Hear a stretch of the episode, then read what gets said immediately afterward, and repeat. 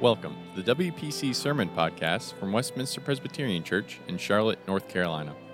This week's sermon is from Head Pastor Owen Stepp, titled The Fresh Wind of the Spirit, and is part of our sermon series titled Psalms for the Road.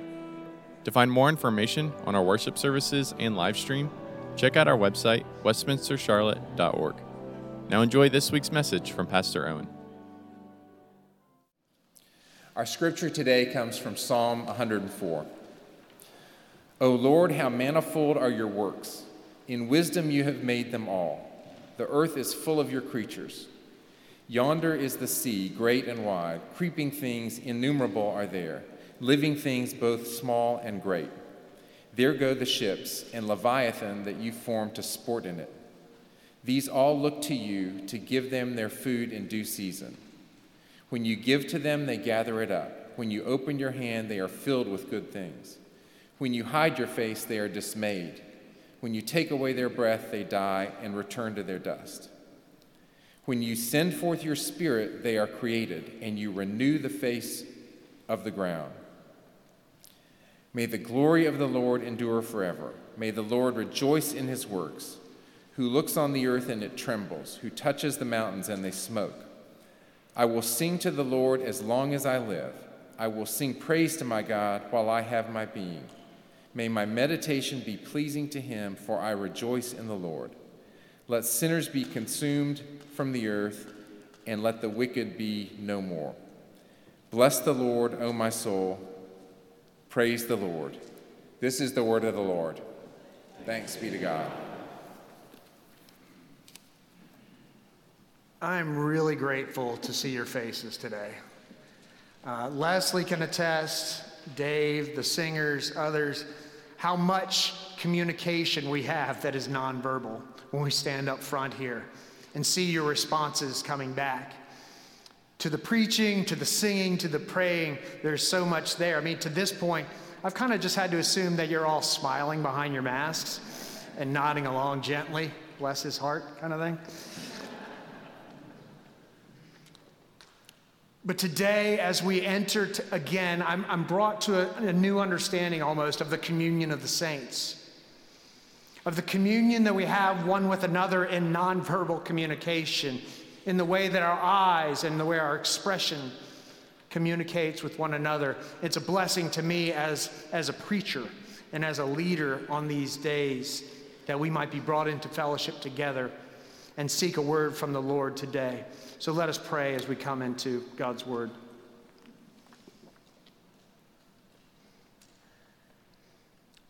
With your word that you have given now, Lord, send forth your spirit that we may be created anew, our Lord and our God. Amen. The Holy Spirit Maybe the most elusive member of the Trinity, and it goes way back because you can even think about the Apostles' Creed that we say, right? I believe in God the Father Almighty, creator of heaven and earth, and in Jesus Christ, his only Son, our Lord. Jesus gets a whole paragraph about him. And I believe in the Holy Ghost, the Holy Catholic Church, the Communion of Saints. It's like on a list of other things, right? The Holy Spirit seemed to kind of get short shrift in our theology from the very beginning. And we kind of understand why that is, I think, in some ways, because we can kind of understand God the Father pretty easily, right? Even if it's only by analogy, we kind of get what it means to have a Father in heaven. And we kind of find it a way to understand who Jesus the Son is. He put on flesh and became human, born of a woman. He lived on this earth, he died on a cross and was raised again for us and for our salvation. We can understand most of that and even theologize about the incarnation of God and what that might mean for us. But the Holy Spirit is a little more difficult to grasp for many of us. The Spirit won't be reduced to our analogies or our tools of reason. The Spirit is that person of the Trinity who shows up as unpredictable and indescribable. The Spirit shows up at unexpected times, in unexpected places, in unexpected ways. Spirit shows up in upper rooms and in prisons. Spirit shows up in the wilderness and in dreams. There is nothing tangible to which we can compare the Spirit. But one thing that we do see in Scripture over and over again is that when you read the Holy Spirit is coming, we better buckle our seatbelts because business is about to pick up. Action is about to start happening in a new way. Over and over again, I think what we see in Scripture that the Holy Spirit is the creative power of God at work, making all things new. The Holy Spirit is the creative power of God at work, making all things new. Nowhere is this more apparent than on the day of Pentecost. What a scene this was, right? Tongues of fire on the heads of the disciples, rushing wind coming through the room, people speaking in tongues in languages that they'd never spoken before. And it might make us who are trying to understand the Holy Spirit when our rational minds go, whoa, whoa, whoa, whoa, whoa, whoa, whoa. Father, I understand. Son, I get. This guy, I don't know. Speaking in tongues is another place. But the point is that people were being drawn to Jesus. People were being drawn to Jesus. The Spirit created the church on that day that started with the fearful disciples huddled up in a room together, and it makes me wonder what the Spirit might create of us today. How the Spirit might take where we are and what we have and create something new. We talk about Pentecost being the day that the Holy Spirit came, but in truth, the Spirit has always been here, eternally existent with the Father and the Son in the Trinity.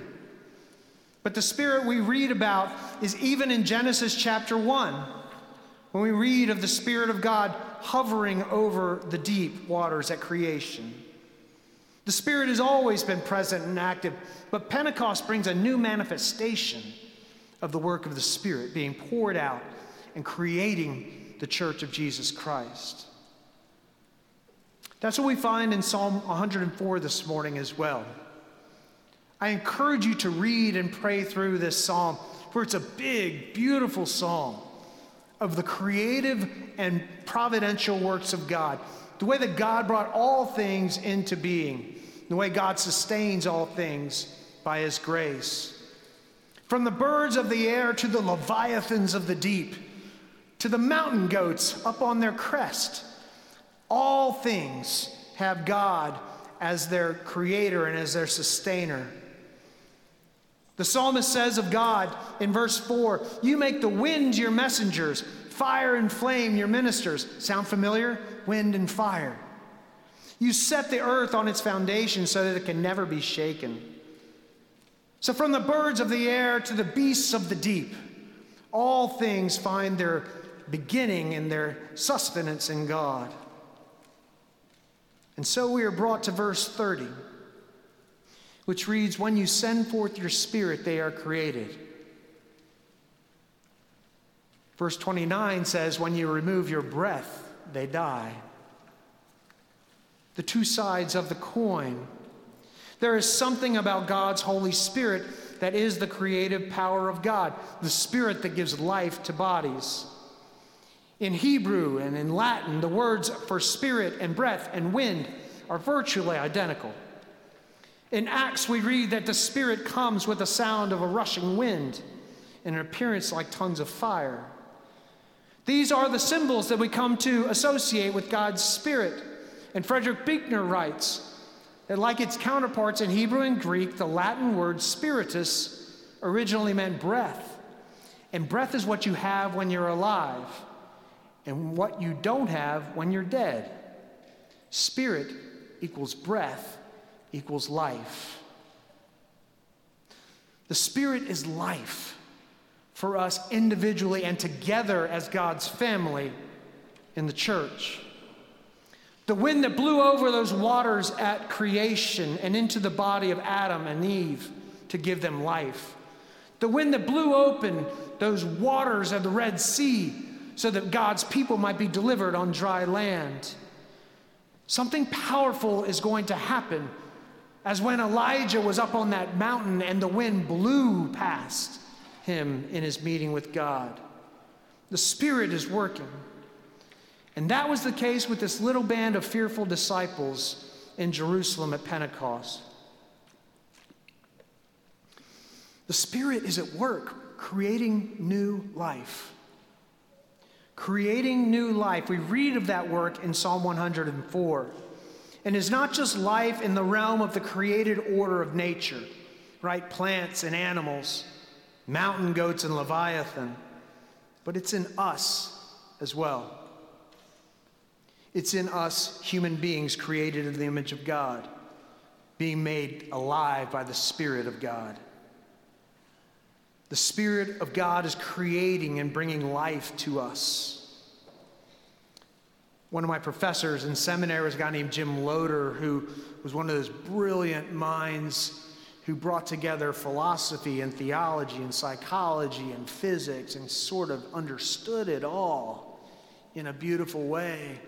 But he also had this experience of the Holy Spirit in his life that overwhelmed all things and bound them together.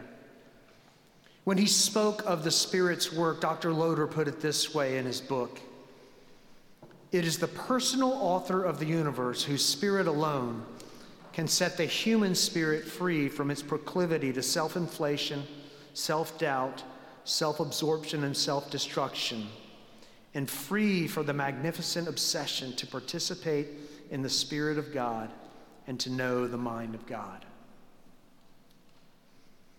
Part of the creative work of God's Holy Spirit is to set us free. To set us free not just from the expectations and the temptations that are out there, but the ones that are in here as well. Ones that might fall under those very same headings of self inflation self doubt, self absorption, and self destruction. The Spirit of God tears down those idols in our lives and breaks the chains that have bound us to make us free people, truly free, to be the people that God created us to be from the very beginning and calls us to be in this day and time. But the problem for many of us is the Spirit doesn't always paint by our numbers. The Spirit doesn't always color inside the lines that we have laid out. And too often, for so many of us, it becomes apparent that we're really just trying to get God on our page rather than to get ourselves onto God's page in what He wants us to do and to be. The Spirit is God on the loose to do those things that only God can do in a way that only God can do them for God's own sake. And it came to me this past week that maybe, just maybe, the greatest lesson of Pentecost that we see in this passage is that when God gets ready to do something, God is going to do whether we are ready or not. I mean, look at this scene. Where are the disciples? hiding in the upper room, hoping no one can find them. They didn't have a new members committee ready to receive 3,000 members. They didn't have the baptismal font ready to baptize 3,000 people. How in the world were they going to make it all happen? They didn't even have a committee in place. Nobody was prepared for what the Spirit was creating. But when the Holy Spirit showed up, guess what? None of it mattered. Because God had decided that that was the day that those things were going to happen. And so the preparation or lack of preparation was no factor for God's Spirit being on the move and drawing people to Jesus Christ. It has been said that God doesn't call the equipped, but that God equips those whom He calls to His service. And I think that's true here in Acts chapter 2. I think that too often in our lives of faith, we keep thinking that the gospel is about what we can do for Jesus. When the reality of the truth of the gospel is that it is all about what God has unilaterally done for us in Jesus Christ by the power of the Holy Spirit when we could do nothing for God. That's the gospel. What God has done in Christ by the power of the Spirit to set us free, to redeem us, to redeem our lives from the pit. The gospel is all about God's work. And Pentecost, following on that, is the unilateral act of God to rush in and rescue his sons and daughters in the world by the power of his Holy Spirit. God is living, God is active. And do we live like that as a church, as if that is the ultimate reality of our life? Individually and together, that God is living and active, God's Spirit is still rushing and moving, creating and making all things new. Is that sense of divine expectation part of our life together? Do we really think that God is up to something? Or is it our best ideas and our best efforts? George Barna does a lot of religious polling, and his research group found that sadly, one fifth of the young adults who attended church as a teenager and then left, fully 20% of them reported that they left because God seems missing from their experience of church. If anything should seem like it's missing, God? What might the Spirit create among us as an act of God?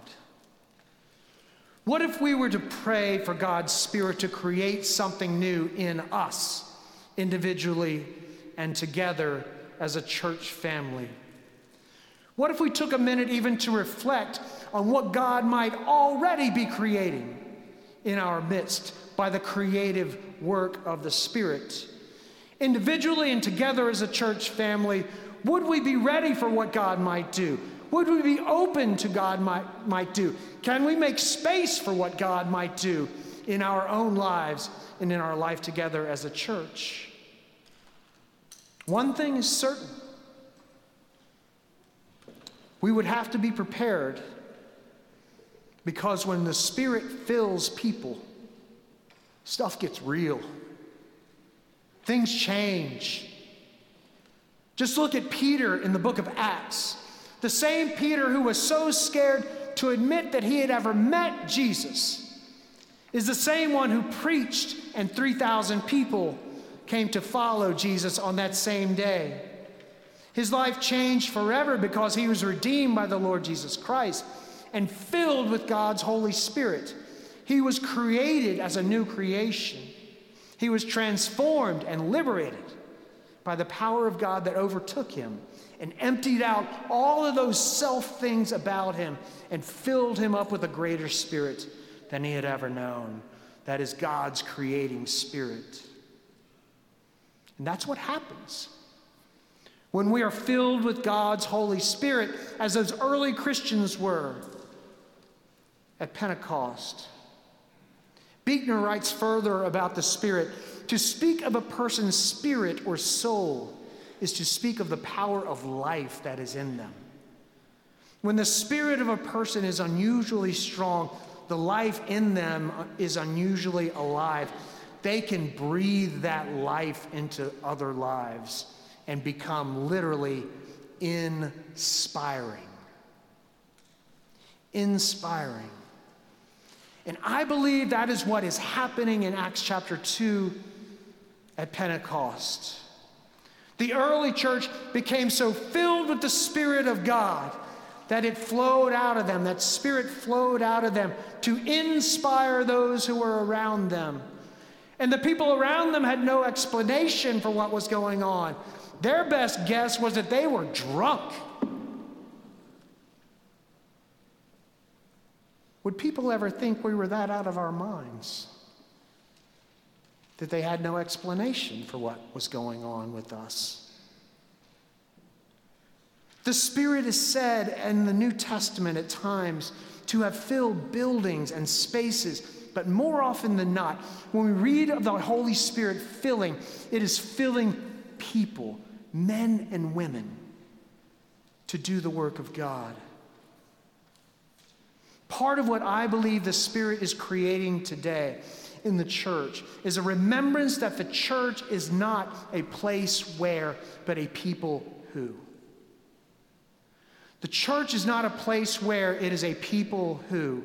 And I believe that has been cultivated over the course of the last year, as for much of it, we've been isolated from one another. It is good to be back at 101 Colville Road in this building. But what if understanding the church is not about this building, but about the places that God sends us throughout the other days of the week? One pastor in England put it this way He said, We ended our event style gatherings last year, and in January we announced that our, that our church, that we are located where our people are and not where our buildings are. Where's Westminster Presbyterian Church? Is it at the building at the corner of Randolph and Colville, or is it wherever you and I may find ourselves at work and at play, at school, at the gym, at the park, at the cookout, wherever it might be? Is that where Westminster Presbyterian Church is? For maybe that's the true lesson of Pentecost this morning. The Spirit is alive and moving, not in buildings of brick and mortar, but in the flesh and blood of human beings whom God has graciously called his sons and daughters. And so may we pray together, individually for our own lives. Come, Holy Spirit. For our church and our corporate life together. Come, Holy Spirit. Empower that we might indeed point others toward the one who has lit us aflame with the love of Christ. I share with you in closing today one of my favorite prayers of Pentecost by the Catholic John Henry Newman. And I invite you to pray this prayer with me as we close the time of sermon today. Let us pray. Come, Holy Spirit. Come as holy fire and burn in us. Come as holy wind and cleanse us within. Come as holy light and lead us in the darkness.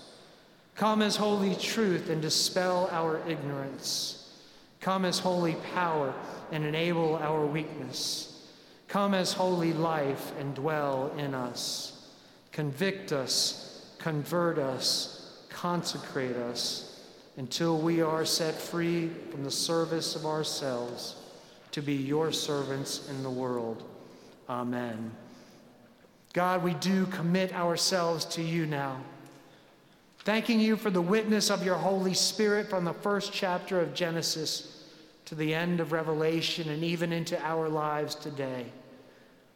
That you are creating things anew, that you are alive and at work that you will never abandon your church, and that we might too be filled as those first Christians were. Come, Holy Spirit, set us ablaze with your fire, that others might be brought near to the Lord as well, in whose name we pray. Amen. Thank you for joining us for this week's message from Pastor Owen. If you'd like to find out more about our church or view video of the full service, visit our website, westminstercharlotte.org. We look forward to seeing you soon.